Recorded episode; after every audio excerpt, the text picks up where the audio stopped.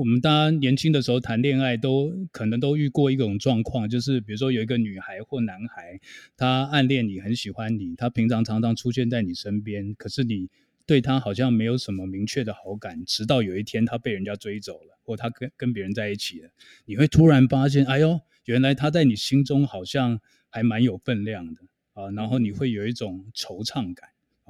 这个在这个其实本质上就是人性，人会对自己得不到的东西特别迷恋、哦嗯、所以你永远要让你的谈判对手有一种感觉，就是他如果不快点争取你，你就会被别人追走。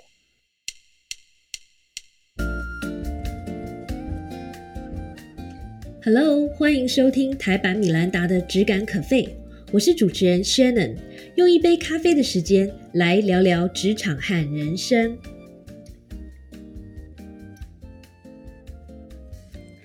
在职场上，你经常在谈判上吃亏吗？你觉得一定要有好口才才能在谈判中胜出吗？今天我们很高兴邀请到参与过一千场商业谈判，光是辅导过的房地产投资案就接近百亿新台币，人称谈判大叔的陈侯勋老师来到台版米兰达的质感可废现场，和我们一起喝杯咖啡，分享成功谈判的关键心法。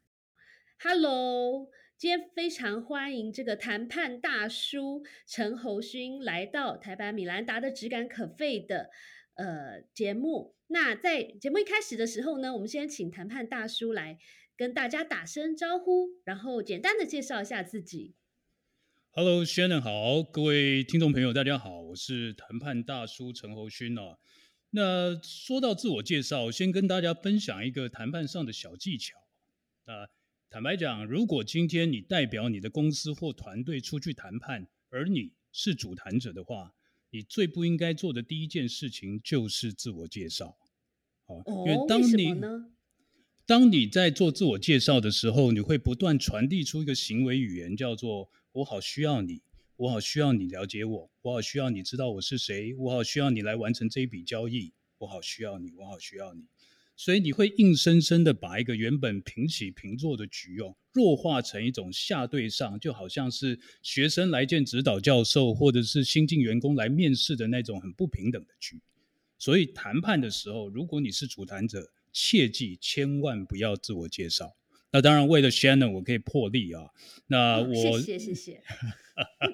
呃，我在我擅长的就是谈判和两岸的房地产投资啊。那目前辅导的两岸的大型公司或世界五百强有像 L'Oreal 或 seven eleven 富邦金控等等上市公司，我就在专门训练他们的团队，提升他们的谈判和业务能力。好，那我很好奇，我觉得谈判这一个行业是一个蛮 unique 的一个专业。那我知道大叔以前大学念的是经济系嘛，然后曾经在像是广告啦、房仲业都有所涉猎。那你是怎么走上谈判这条路的？你是怎么发现自己这方面的天分的呢？其实我在谈判方面几乎是没有天分的。坦白讲，我是一个不会聊天，而且以前就是那种好学生乖乖的很有礼貌的人，所以我一开始出来不管是做业务或后来自己创业去跟别人接洽的时候，都是一直吃瘪嘛。Uh-huh. 那是经历了不断的创业过程当中的锻炼，还有房地产投资那边你来我往，因为你可能一句话就几百万、哦、你一直磨一直磨一直磨，你最后就会发展出来，你知道怎么去观察对手的行为语言，然后抓到他心里真正所想所思，然后引导他自己说服自己，最后拿到我要的条件。嗯哼，所以啊，这样听起来，当然老师你刚才很谦虚说你自己在谈判上没天分啦，但是我很好奇的是，像老师这么会谈判的谈判大叔，是不是在过往是不是在谈判上也遭受过什么样的挫折，然后促使你不断的精益求精，发展出这个被动谈判术，是不是可以跟我们分享一下？我讲到挫折真的真的是一大堆啊，你可能要让我讲三小时哦。我, 我举个例子啊，讲个故事。我那时候刚做业务的时候，我呃我帮一个客户，一个建商的董事长卖了一个信义计划区的豪宅，那时候创下了当时在零八年左右吧，单价一坪一百五十万的最高价啊。那本来在这个案子里面，我可以帮公司赚到的 commission 大概有六百多万，但是我去，我到了办公室去跟他呃做一些交易后的细节的那个过程里，那一次会议里面，他把我的 commission 砍到只剩一百八十几万。哈天哪！我完全我完全进去一路被他压着打，然后一路被他。所以这个老板真的太会谈判了，是不是？超会谈判，超会谈判。那是建章董事长嘛，平常就是谈判起家的，所以我是就是在这个案子里面，就我就发现到不行，我这样不行，我一进门就被他吃得死死的。哦，所以这算是一个蛮呃其中一个蛮难忘的挫折的经历。嗯哼，那你从这个挫折里面。这个一定痛定思痛嘛，对不对？你在这个挫折里面学到最珍贵的呃一课是什么？我在这个挫折里面，呃，这一次的事件让我感觉到，我一进门哦，他立刻就抓住我最深的焦虑。嗯哼，哦，就是他他在一个整个交易环节里面，挑挑了一个环节是那个时候我的 bargaining power 最弱的时间点来跟我谈 commission， 但是我完全没有料到，没有准备好，所以我一进去就让他。用他要结束交易、不做交易的这个这个姿态来吓到了、哦、所以后来一路牵着走，被他一路砍价。所以从此之后我就知道，其实谈判不是讲道理，你跟对方讲的再漂亮的道理是没有用的，谈判是讲焦虑。嗯哼，嗯，谈判是讲焦虑，这个真的是非常的有道理。那刚才讲到了房地产的买卖。其实买房子，不管是买房子或是卖房子哦，其实通常是一个人呃一生中买卖会买卖过最昂贵的一个产品之一，而且大多数的人一生可能有只有大概不到五次的经验，但是大家在这个这么重要的人生谈判里面，可能常常都会犯一些错。那通常根据老师您这么多年的观察，不管是在两岸三地或是世界各地，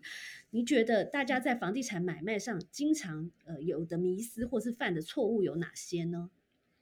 我觉得一般人最大的问题，其实在房地产投资上面的最大的问题跟创业有点像，就是无法忍受被拒绝。嗯哼，但一一个人，我周边的人，一般人要买一间房子，他们可能只会去看个十间二十间房子，然后最被拒绝个五次七次，他们就觉得价格不可能变了，他们于是他们就很容易把价格追上去。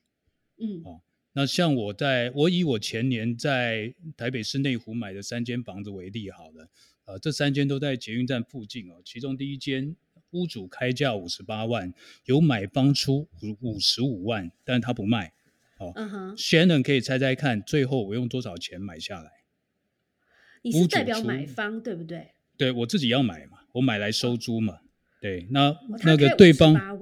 他开五十八万，然后有人出五十五万，他不卖，然后 Shannon 猜一下我用多少钱买到？哦、uh-huh. oh, ，那一定是低于五十五万嘛，对不对？没错。五十万吗？不是，再低一点。更低吗？再低一点。哦，四十八万。再低一点。哇，你会不会太厉害了？四十五万吗？再低一点。四十万。哦，这就我用四十三点五万买到。哇，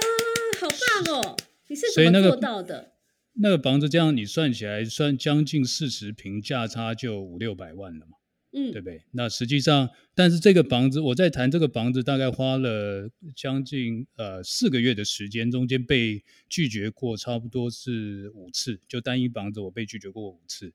哦，但是最后我还是抓到一个情境，让对方自己说服自己，然后他就用这个价格卖给我了。换句话说，你成功的利用了他的焦虑吗？我可以这样讲吗？呃，你可以说，的确我，我呃，谈判一定是要使用对方的焦虑嘛。那对方的焦虑，心理的焦虑有两种，一种是对你有利的，一种是对你不利的。所以你就要、嗯、你要知道怎么使用行为语言来安抚对你不利的焦虑，然后来撩拨对你有利的焦虑。简单来讲是这样。嗯哼， 嗯哼 ，OK， 好。所以呃，老师集结了你多年的这个。各行各业的谈判的经验，然后写成了这一本顶尖投资人都在学的被动谈判术，七堂协商获利必修课。那在这本书的书名里面，当然最令我好奇的就是被动谈判术这几个字嘛。那因为一般人啊，对于谈判高手的既定的印象都会觉得说，哎，这个人一定嗯口才很好，或是很健谈等等的。可是听老师讲起来，好像并不一定要如此，对吗？其实坦白讲，在真实的战场上面、哦、跟我们幻想中的谈判是不一样的。我们我们一般对谈判的刻板印象多半来自于那种好莱坞的法庭片，有没有？哇，那个律师很帅、嗯、跟对方的律师谈判，或跟在陪审团前面慷慨激昂的陈词感动人心，那是我们既定的谈判印象。可是真实世界里谈判不是这样的，就是说呃，通常是越大金额的谈判，比如说房子几亿，我呃，我之前谈过最大的单一案件是十九亿啊。在这种大案件的房子、嗯、你的谈判对手通常都是他们那个团队里面最精明的人，然后头脑最清楚的人、嗯、然后最懂得怎么说服人的人、嗯哦、所以面对这样的对手，你要正面的去跟他用讲道理要去说服他是非常难的，基本上他的心防会拉得很高哦，所以这个时候谈判常常会变成是针锋相对，你来我往的那种高级的吵架，就变得一点意义都没有、嗯嗯、与其如此，你还不如扮演一个被说服者的角色，你就让他来说服你、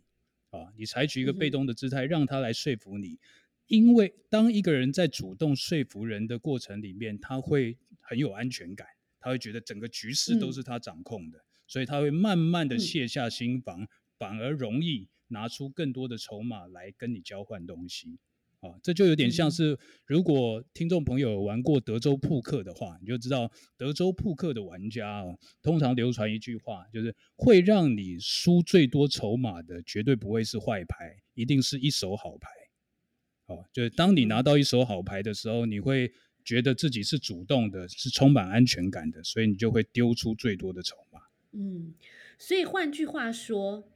这本这个被动谈判术其实颠覆了我们一般人对于谈判的既定的印象。换句话说，如果你天生比较内向，或者是说你可能、呃、口才不见得是最好，其实也可以成为一个成功的谈判者，对吗？没错，其实口才不好有时候反而是一个优势。大家都喜欢跟口才不好的人谈判， 都, 都会觉得自己是胜利的一方嘛。那谈判最高明的结局就是你让对手觉得他是赢家，可是结果是你原本在一开始就已经设计好的。哦，哎，这听起来好好厉害，好玄哦！是不是可以老师请老师简单的随便分享一个过往的这个被动谈判术成功的例子？哇，成功的例子其实我知道非常多、呃、对，很多，就比如说像刚刚的我讲的那些我在内湖买的案子、哦、其实连续几个跟市场的价差都差不多是四百万到六百万之间、哦、但是我在跟他们谈判的结果是，我会塑造一个情境让他们来慢慢的卸下心防，然后自己说服自己，所以最后的那个数字都不是我提的哦。比如说 四十三点五万、uh-huh. 这个数字不是我提的，是对方提的、哦 oh. 所以你要引诱他最后慢慢的降价，当最后的一个数字一定是让对方提了之后你先拒绝，你拒绝之后你再被他说服 四十三点五万，这个时候他拿到 四十三点五万的时候，他会觉得他赢了嘛，因为数字是他提的，又被你拒绝过了，最后他成功的说服你接受了这个数字，所以他会觉得他赢了。哦、那所以在往后的后面的交易的流程、哦、你就不会产生很多后续的麻烦、哦、比如说因为很多其实商业，不管是商业上的合作或房地产投资、哦、我们最痛恨的就是签完约之后对方反悔，或对方在后面的交付履约的过程当中找你一大堆麻烦、哦、这个时候你就会你又花很多心力去，还会产生损失，所以我会让我的对手走出谈判桌的之后，他是他觉得他很开心，他是胜利者、哦、但实际上这个数字是我原本就设定好了。这太高招了。然后老师我必须说，我现在真的觉得那个我太晚认识你了因为你知道吗，我也在内湖买了非常多栋房，就是陆陆续续，因为我我住内湖住了二十年。哦，真的啊？哎呦，对，所以我近几年来的这个投资都在内湖，可是我觉得我如果早点认识老师的话，我可能可以省非常多钱。那接下来还有机会嘛，我们我们陆续之后大家一起讨论着买。对对对，保持联络，保持联络。好，那所以呢，老师你刚才那个经验我觉得非常很惊人，然后我也读了你的这本书哦，里面有提到有七堂的协商获利必修课，那我我先跟大家分享一下，这七堂分别是搭舞台，然后掌握拉力，善用筹码，然后操纵推力，遥控情绪，施展行为语言跟制造竞争者。所以这七招你都用上了吗？可不可以稍微帮我们介绍一下这七堂课分别是什么意思？好啊，其实坦白说，在真实世界里面，我们在使用这些技术不会那么清晰的分成是哪几个技术，就是它全部都是直觉嘛。就是你，因为我们就是你在第一线战场磨练出来的能力，最后都化成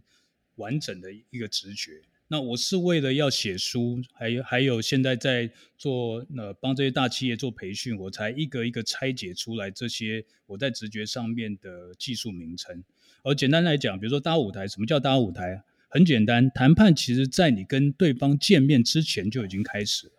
嗯哼，搭建一个舞台，在这个舞台上面，你要让自己站在一个追求者众的位置。就是有很多人在追求你、嗯、很多人想要来跟你谈的位置，你要不你要塑造这个情境。全世界有一有一种公司哦，他们是最全世界最会搭舞台的公司，这个公司就叫拍卖行、哦啊、拍卖行比如说古董艺术品啦、哦、这些这些价值其实波动很大的东西，但是一经过拍卖行处理，它就很容易高价出售。为什么、嗯、因为拍卖行搭了一个舞台让买方跟买方竞争。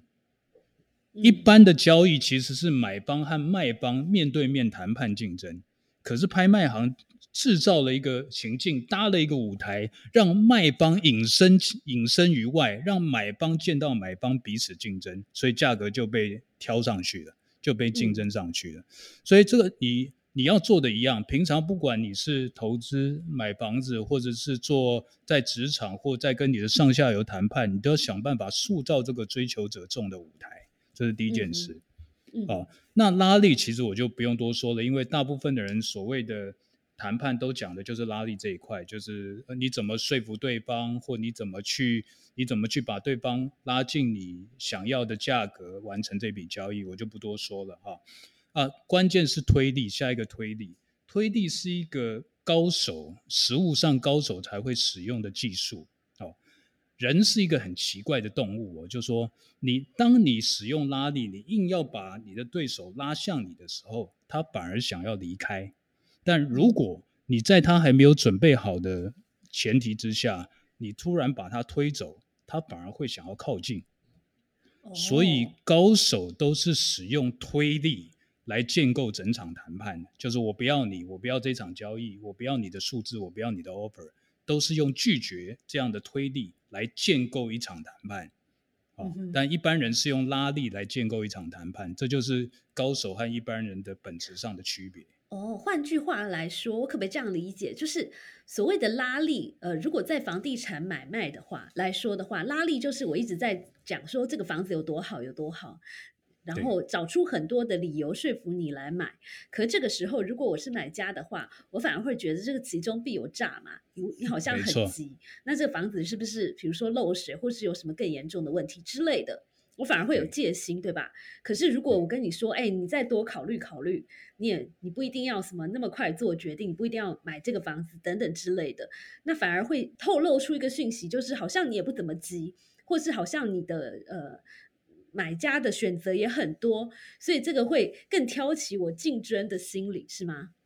嗯，对，你甚至可以连话都不用说，就直接直接就离开，结束这一段谈判就好了。哦 ，OK， 对对对，言多必失。对，言多必失。接着就是筹码的部分。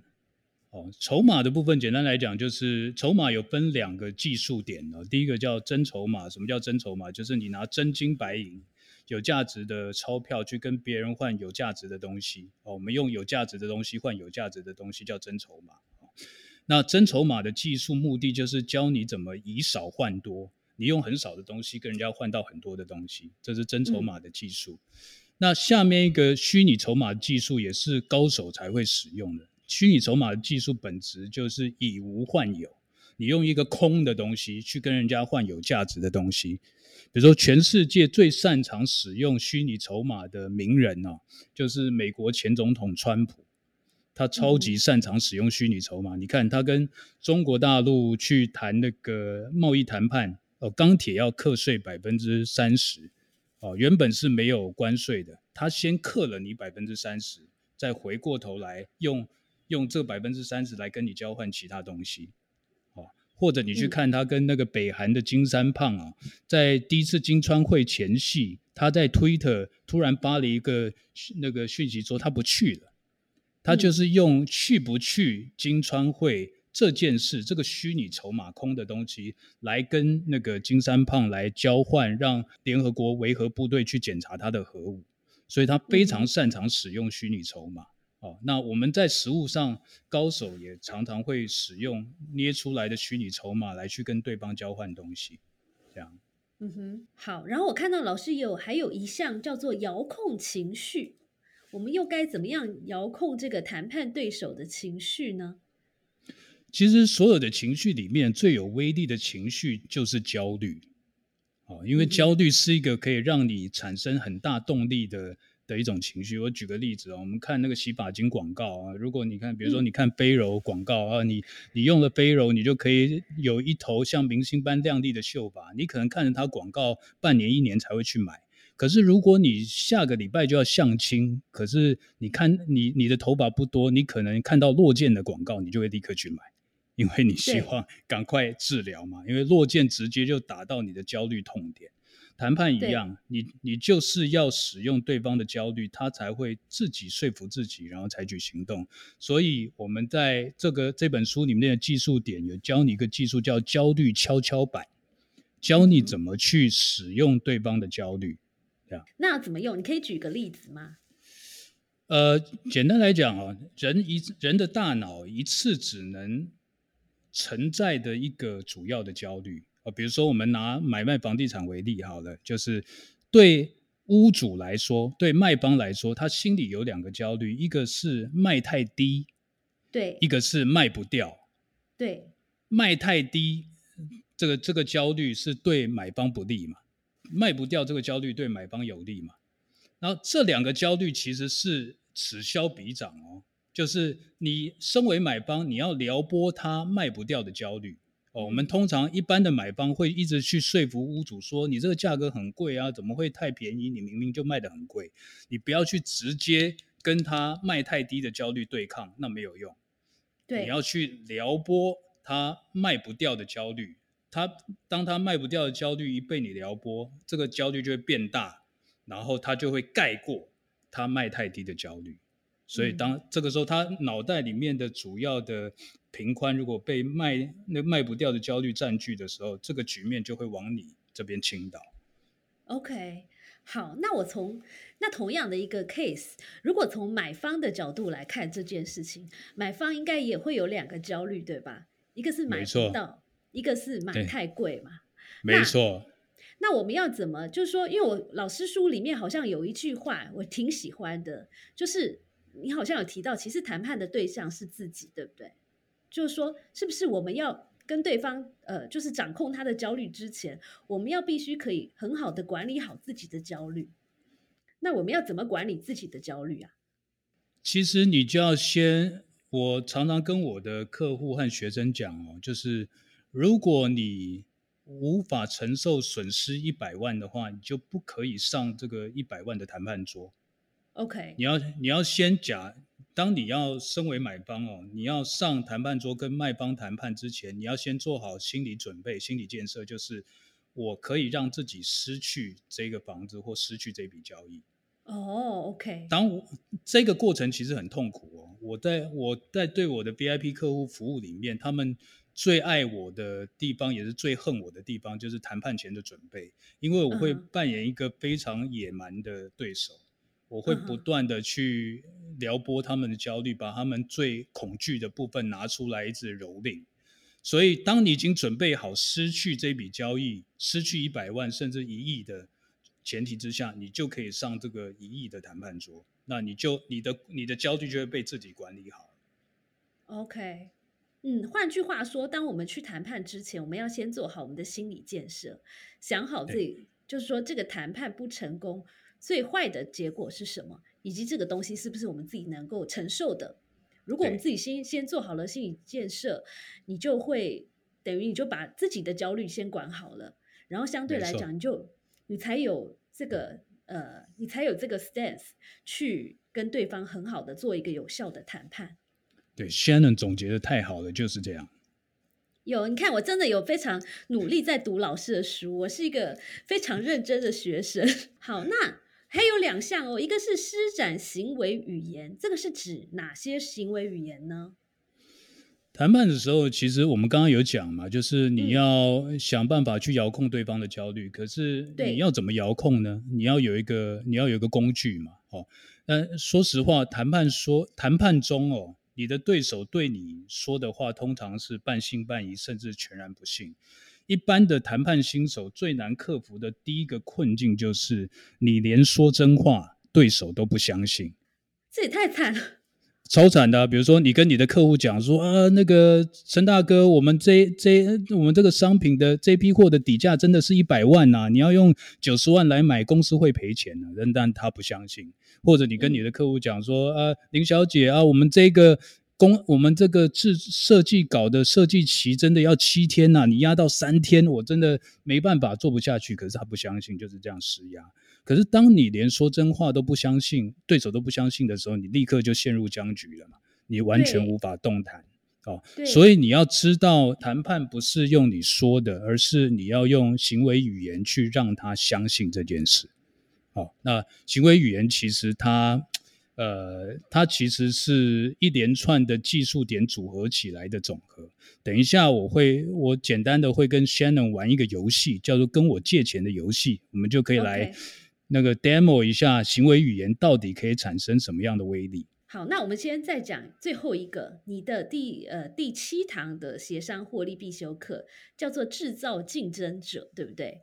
对，这其实跟本质上是跟呃，就是从搭舞台开始，你就要制造竞争者啊。就是你我们大家年轻的时候谈恋爱都可能都遇过一种状况，就是比如说有一个女孩或男孩，他暗恋你，很喜欢你，他平常常常出现在你身边，可是你对他好像没有什么明确的好感，直到有一天他被人家追走了，或他跟跟别人在一起了，你会突然发现，哎呦，原来他在你心中好像还蛮有分量的啊，然后你会有一种惆怅感啊。这个在这个其实本质上就是人性，人会对自己得不到的东西特别迷恋啊，所以你永远要让你的谈判对手有一种感觉，就是他如果不快点争取你，你就会被别人追走。所以你永远要制造一个竞争者 B。哦、有有有永远有人在跟他一起竞争你，从谈判的还没开始之前就有，一直到谈判结束之后这个人还在、哦、这个你就可以确保整个交易的过程你是你对他的吸引力永远都在。谢谢收听今天的 podcast， 希望你喜欢今天的这杯咖啡。我们的节目名称是台版米兰达的质感可废，欢迎订阅我们的频道，分享你的想法，也可以追踪我的粉丝专页台版米兰达的创业笔记。我们下次见咯，拜拜。